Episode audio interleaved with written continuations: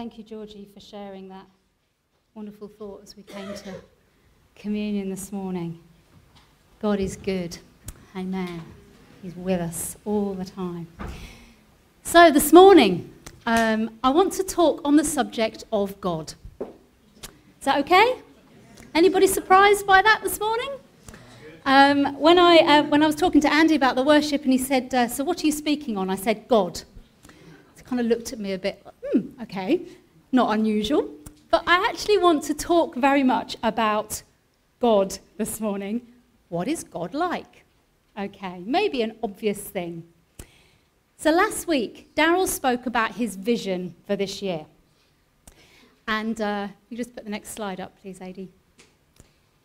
He talked about the fact that he believed that this is a year for us to learn together and grow together in knowing and flowing knowing the word and flowing in the Holy Spirit. And he quoted R.T. Kendall, and one of the things that R.T. Kendall said was that we need the word and the Spirit to understand God and his ways. So this morning, we're going to learn, we're going to look at some scripture, but we need the Holy Spirit, don't we? So we're going to pray. So let's just pray. Father God, Jesus, Holy Spirit, we come before you today because we want to know you more. Because our heart's desire is to know more of you, to understand you. And we need you to help us to do that because we cannot grasp you. We know that. But Holy Spirit, I ask today that you would come and stir in us afresh today revelation of who you are that we would know you better. We would love you more. In Jesus' name, Amen. So, if I asked a question this morning, what is God like? Okay, what is God like to you? Um, what, I wonder what words you'd use to uh, describe God. If I asked you to describe God in one word, what would that be? If I asked you to describe God in five words, which words would you choose? It's really difficult, isn't it? What is God's like? God is, God is God like? Well, of course, we can't really describe God because He's beyond our comprehension. We can never fully understand God. There's a song that says, You are beautiful beyond description, too marvelous for words, too wonderful for comprehension, more than like nothing ever seen or heard. Who can grasp your infinite wisdom? Who can fathom the depths of your love? You are beautiful beyond description majesty enthroned above. And that, dis- that just encapsulates it, doesn't it? Who God is. The fact that we cannot describe God, we cannot fully understand God. And yet, God, Father, Son, and Holy Spirit, wants to be known by us. He's chosen to make himself known to us, to show us what he's like, to reveal himself through Scripture. Now, we spent months leading up to um, uh, Christmas looking at just the Just Jesus series, which was looking at the, the names and the character of Jesus. Each title, each name given to God gives us a little bit of a glimpse into what God is like, an understanding of who He is, something true about Him. And we need all of those titles, all of those descriptions, because not one word, not one phrase can totally encapsulate who God is. Now, when I started preparing for this message, I was looking back through some old notes and I found a list of characteristics and names of God, Father, Son, and Holy Spirit, that i would had years ago. And there was over 120 names and, and things on this list. And I actually decided that I'm going to use this for my, stud- my, you know, my personal study this year. And what I've been doing is taking one a day. And I have to say, it's been incredible. Just going back to who is God? What is God like? And the, I made a little bit of a word cloud, um, Adi, if you could show it, of just some of those things on that list that I'm going to be looking at this year. And there's more. So God uses human concepts, human uh, terminology to help us to understand Him because we are human. Is that right? We don't have, do we have any non humans in the house this morning? No, we're all, oh, we do. Oh, well, welcome.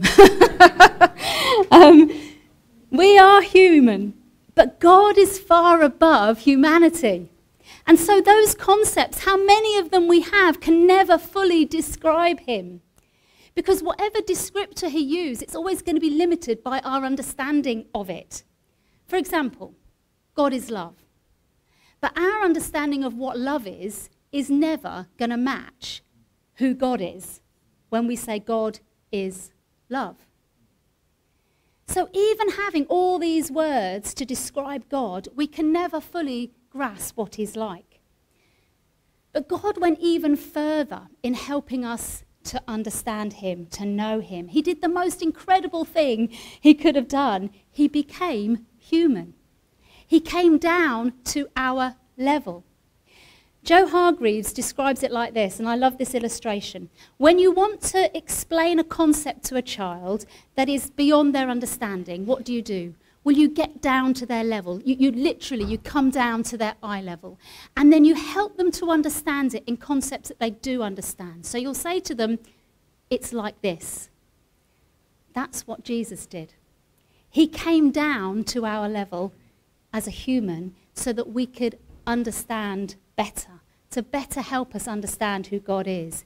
John 1, verse 18 says, No one has ever seen God, but the one and only Son, who is himself God and is in the closest relationship with the Father, has made him known. So today, my prayer is that the Holy Spirit will stir in us a fresh excitement about knowing God and who he is and a desire to know him better. Because knowing him better will change everything and it will stir us a fresh passion and love for him too. So, God is three persons Father, Son, and Holy Spirit. Now, we're never going to fully grasp the Trinity, and I am not going to be talking about that today. But we need to remember that each person of the Trinity is fully God and has all the characteristics of God. So, whatever we learn about the character of Jesus also applies to the Father and the Holy Spirit. And whatever we know about the Father also applies to Jesus and the Holy Spirit. You get my meaning? So, God is complete, He is a whole being. And all of those characteristics are part of all of who He is in those three persons. Now, as followers of Jesus, we are called to become like him. This is part of the focus of our life groups to be with Jesus, become like Jesus, to do what Jesus did. And as disciples, we imitate our master. So it's important that we know what he's like. so, for example, we're told to cultivate the fruits of the Spirit love, joy, peace, patience, kindness, goodness, faithfulness, gentleness, self control. They are fruits of the Holy Spirit. They are characteristics of God, which we can grow in as we allow Him to work in us. They are what we call communicable attributes. So that just means that they're, they're able to be transferred from God to us. Like we've heard of communicable diseases, yes? I think we're pretty familiar with that term now. Diseases, things that can be caught from one person to another, easily passed on. Now, we can never be fully like God, but we can grow in those areas to become more like Him. But there are some aspects of God's character that we cannot imitate, that cannot be transferred to us. These are incommunicable attributes. And that's what I want to focus on today. Now, there are seven that I'm going to talk about, but don't panic, okay? We're going to go through these quite briefly. First of all, God is independent and self existent. Now, you and I are dependent on God, on God for everything. We're dependent on God for our very existence, our life, but also for our continuing existence.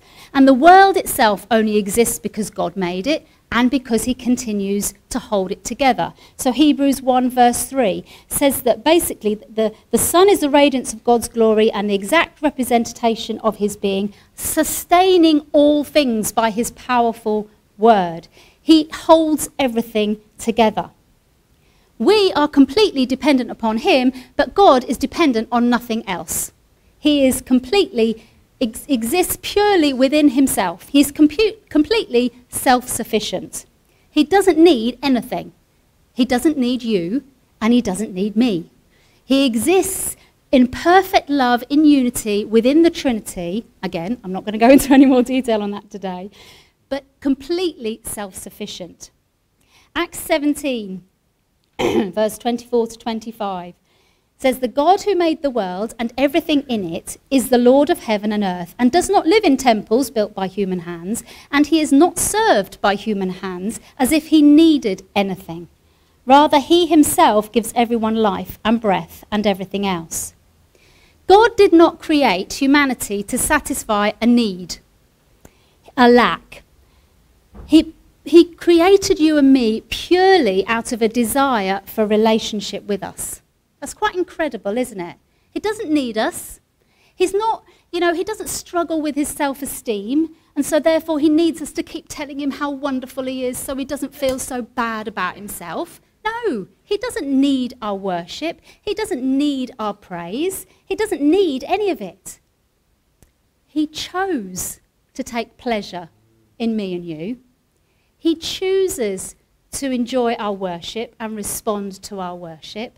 He chooses to partner with us in bringing his kingdom to earth by answering our prayers. The relationship we have with him, that we enjoy with him, is because of his choice, not because of any need. That's incredible, isn't it? Secondly, God is eternal. Revelation 1, verse 8 says, I am the Alpha and the Omega, says the Lord God, who is and who was and who is to come, the Almighty. Revelation 22:13 again I am the alpha and omega the first and the last the beginning and the end. For anyone who may not know alpha and omega are the first and last letters of the Greek alphabet. So God you know he's saying Jesus is saying I am the A and the Z. He is the beginning and the end. Now you and I we can't get our heads around eternity can we? I mean the more you think about it the more your mind kind of goes a bit bit weird God is eternal. He has no beginning and he has no end. In fact, he is the beginning and he is the end. There was nothing before him and there'll be nothing after him. He always was and he always will be. Now, you and I operate in the concept of time. God created time. Time makes our lives easier. But he isn't bound by that concept any more than he's bound by any other law of science and nature that he created. That's why we're never going to fully understand God through the laws of reason or physics, because he was the one who wrote the laws in the first place, if they're right. God is not limited by time, he is above time. Now, this is the thing that really blows your mind. He sees all of time at the same time. So, in this moment now, he sees all of your past, all of your future right now. In this moment. Now, have you ever prayed for something and then realized that in order for your prayer to be answered, God must have had to act before you prayed? Let me give you an example. So, uh, a few weeks ago, Dawn Goldsmith gave a testimony on a Tuesday prayer meeting about a member of her family who desperately needed an appointment with the hospital. And they'd been told there was going to be at least a six month waiting list. On the Monday night, in their life group, they prayed about this. On the Tuesday morning, a letter arrived with an appointment much quicker for that for that person. Now, that letter wasn't sent after the prayer, was it? But because God knew in the moment, He knew the prayer before it was prayed, He could act before the prayer was even prayed. Isn't that amazing? Now, the more we think about that, the more that kind of, again, sends us a little bit loopy. He knows. He he's, his time is not a limit to him. So you could be praying about a situation now, which in order for that prayer to be answered, God would have had to have done something six months ago or a year ago. But that's okay. God's not bound by time. Thirdly, God is omnipresent. Omni just means all, present means present. God is everywhere. Jeremiah 23, verse 24 says, Who can hide in secret places that I, so that I cannot see them? declares the Lord. Do not I fill heaven and earth, declares the Lord. Just as God is eternal and he's unlimited with respect to time, he's also unlimited with respect to space. He fills everything. God, and only God, is everywhere all of the time.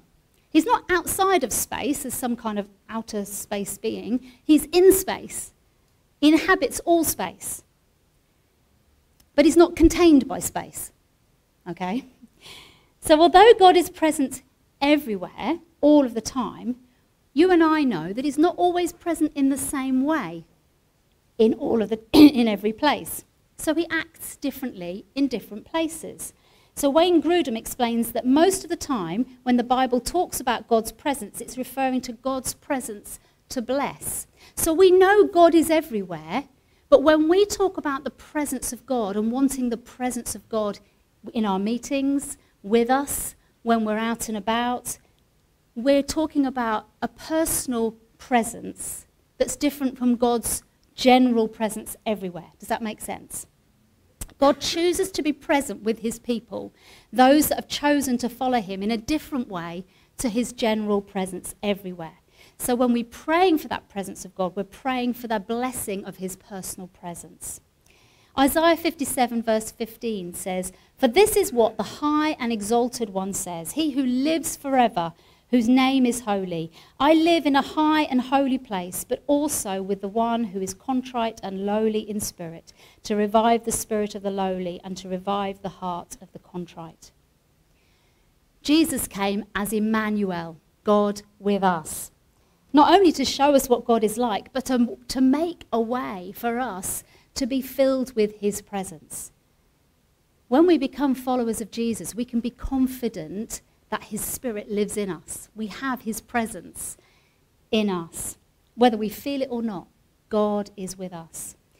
And God doesn't divide himself up in order to be with every single one of us at the same time and every single person all, in, in, uh, all over the, the world, every Christian all at once.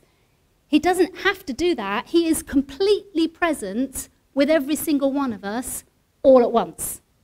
His fullness, the fullness of his character, the fullness of his being, is available to each one of us all of the time.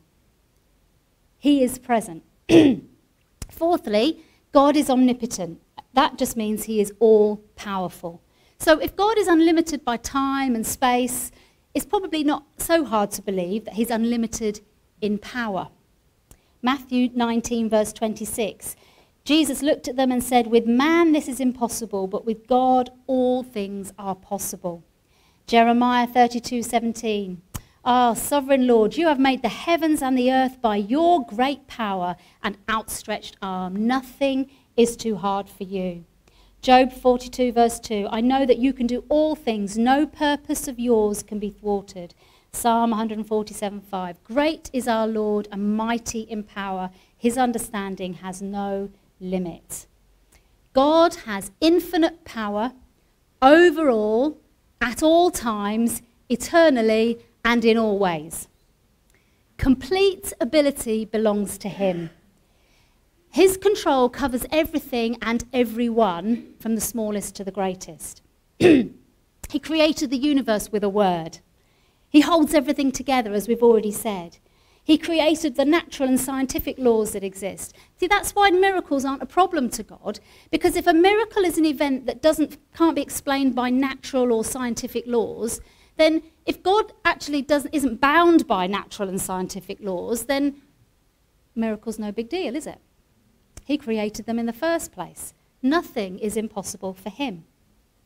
One of God's names is El Shaddai, Almighty, the most powerful one. And we read this in Genesis 17:1. When Abraham was 99 years old, the Lord appeared to him and said, "I am God Almighty. Walk before me faithfully and be blameless." This is perhaps an aspect of God's character that we can struggle with at times because if God is all powerful, then why does he allow earthquakes and other natural disasters? Why doesn't he heal every disease? Why doesn't he stop persecution? Well, hopefully, from what I have said so far, we all understand that we're never going to understand God. He is far above our understanding.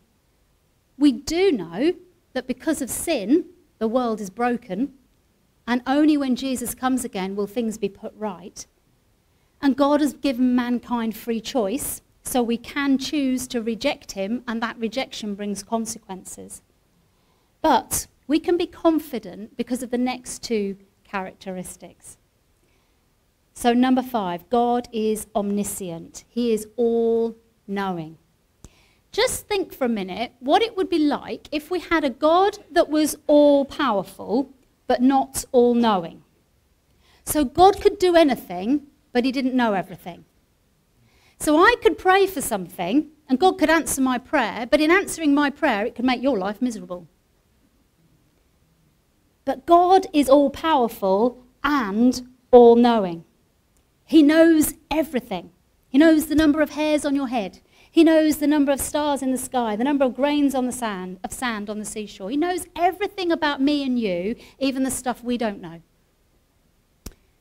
And he knows the consequences of actions in advance. He knows how to fulfill his purposes for our lives. He knows everything that we need.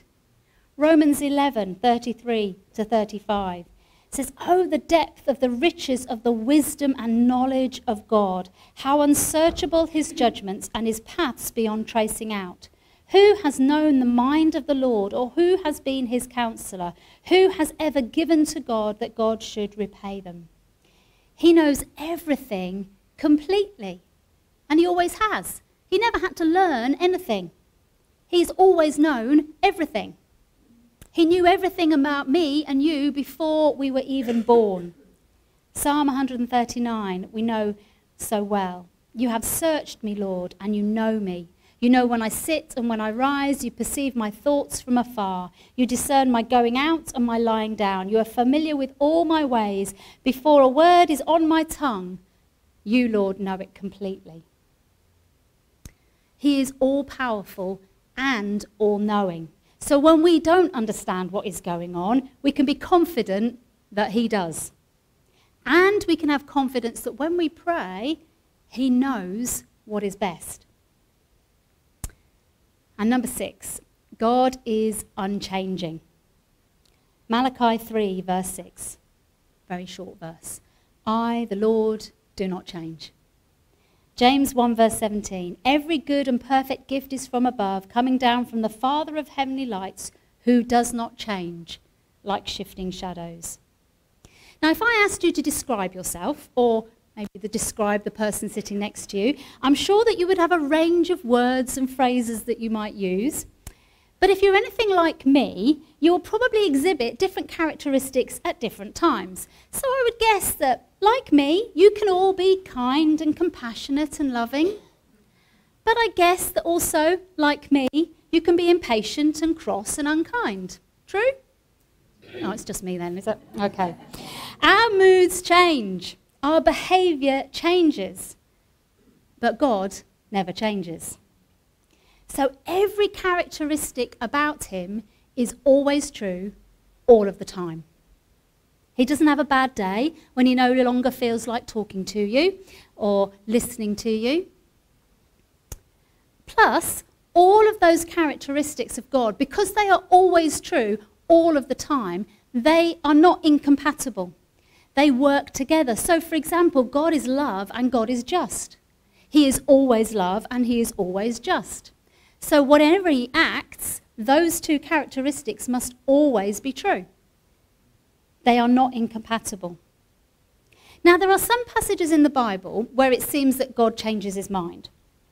Now, God is unchanging, but he responds to the prayers of his people or acts differently according to changing circumstances. So he responds according to the unchanging nature of his character and his purposes. He does not change, but he will act differently in different circumstances. He responds to changing circumstances, but his purposes, his nature, never change. Isn't that an encouragement to us? That God doesn't change towards us, doesn't change his mind about us, he always loves us. He's always good. He's always faithful. He's always just. He never changes. Finally, God is sovereign. He is the most high king, the supreme ruler. 1 Timothy 6, verse 15 to 16. God, the blessed and only ruler, the King of kings and Lord of lords, who alone is immortal and who lives in unapproachable light, whom no one has seen or can see, to him be honour and might forever. Amen. Psalm 47 2 For the Lord Most High is awesome, the great King over all the earth. There are no limits to God's rule. He is the supreme ruler over everything. Everything that exists is under his rule and his authority. He doesn't answer to anyone. He doesn't have to justify his actions. He doesn't have to act in any way he doesn't want to. He's in charge. He has the power and authority to do whatever he wishes, anything he chooses within his creation. But whether or not he actually exerts that level of control in any given circumstance is a completely different question. As I said before, he's given us free will. We have choices. He has chosen to allow us to make mistakes, but he is still in control. And he works even through those mistakes to fulfill his good purposes we can see that it even works through the evil actions of people when we just we look at the crucifixion. Jesus was crucified, but God's plan was fulfilled through that. Satan has power, but it is limited, limited by God. God is still all powerful and sovereign over all. He is still ultimately in control. So I hope you're excited by some of this because it really stirs me up when I'm, when I'm talking about it and studying it. Our God is the self existent, all powerful, all knowing, ever present, eternal, unchanging, supreme ruler over all. Do we know him? Because knowing him changes everything. See, we teach our children not to trust strangers. Why? Because we don't know them. If it was somebody you knew and you knew they were trustworthy, you would let your child go with them. But you don't let them go with somebody you don't know. Knowing God better enables us to trust Him, it increases our faith.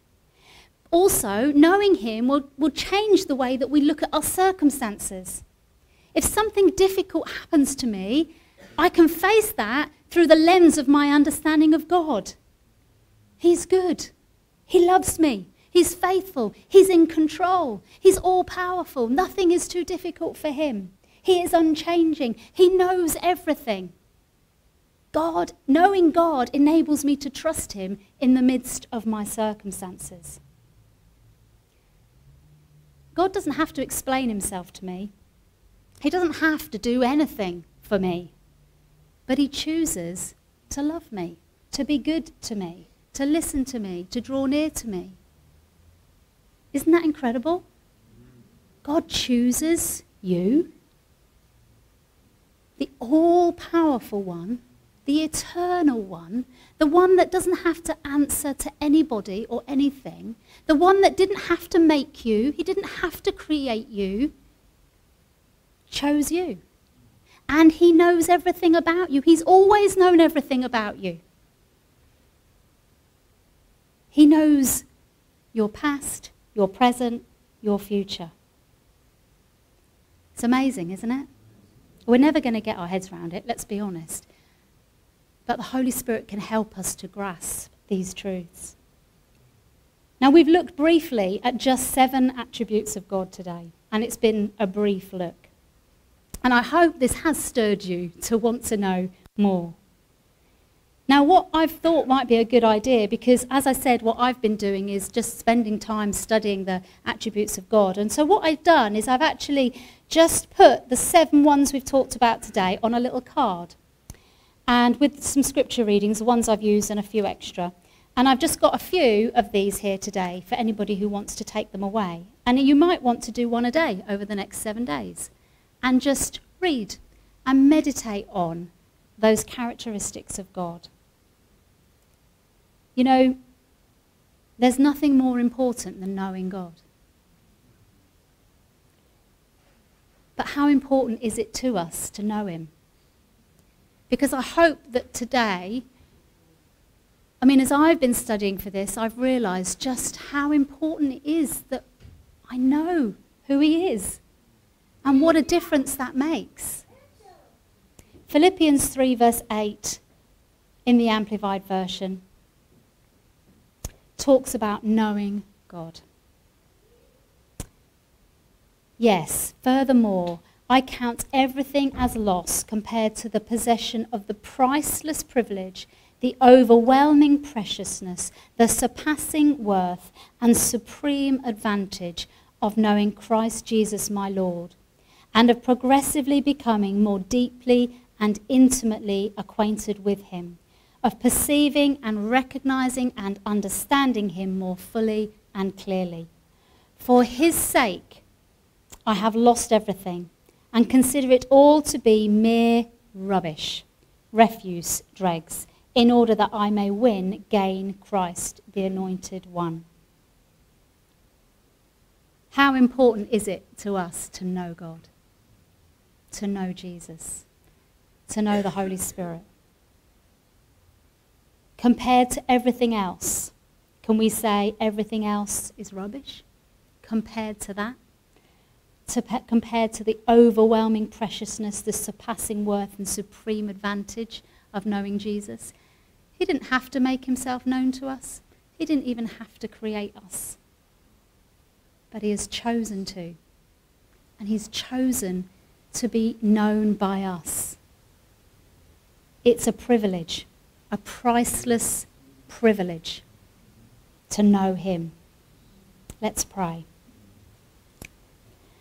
Oh, Jesus, Heavenly Father, Holy Spirit. Oh, we confess that we can't get our heads around you, and we never will. But we want to thank you that you have chosen to reveal yourself to us. That God the Father chose to reveal himself through Jesus the Son. The Holy Spirit, you choose to come and reveal Jesus and the Father to us. That God, that you want a relationship with us, not because you need it, but because you choose it. That God, you've chosen us that we may know you. It's a privilege. God, we cannot understand why you would ever want that when you have everything you need within yourself. Oh, Jesus, I just thank you. I thank you, Lord. What else can we say? Thank you that you've given us this opportunity to know you. Lord, we don't want to take it lightly.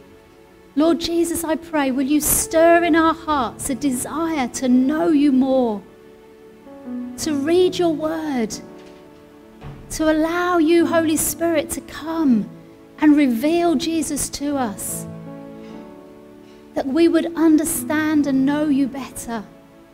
Because, God, we want to we want to look at ourselves differently. We want to look at our circumstances differently. We want our prayer life to be changed, our worship to be changed. Lord, we want everything to be changed. Our relationship with you will be transformed as we know you more. We want to love you more.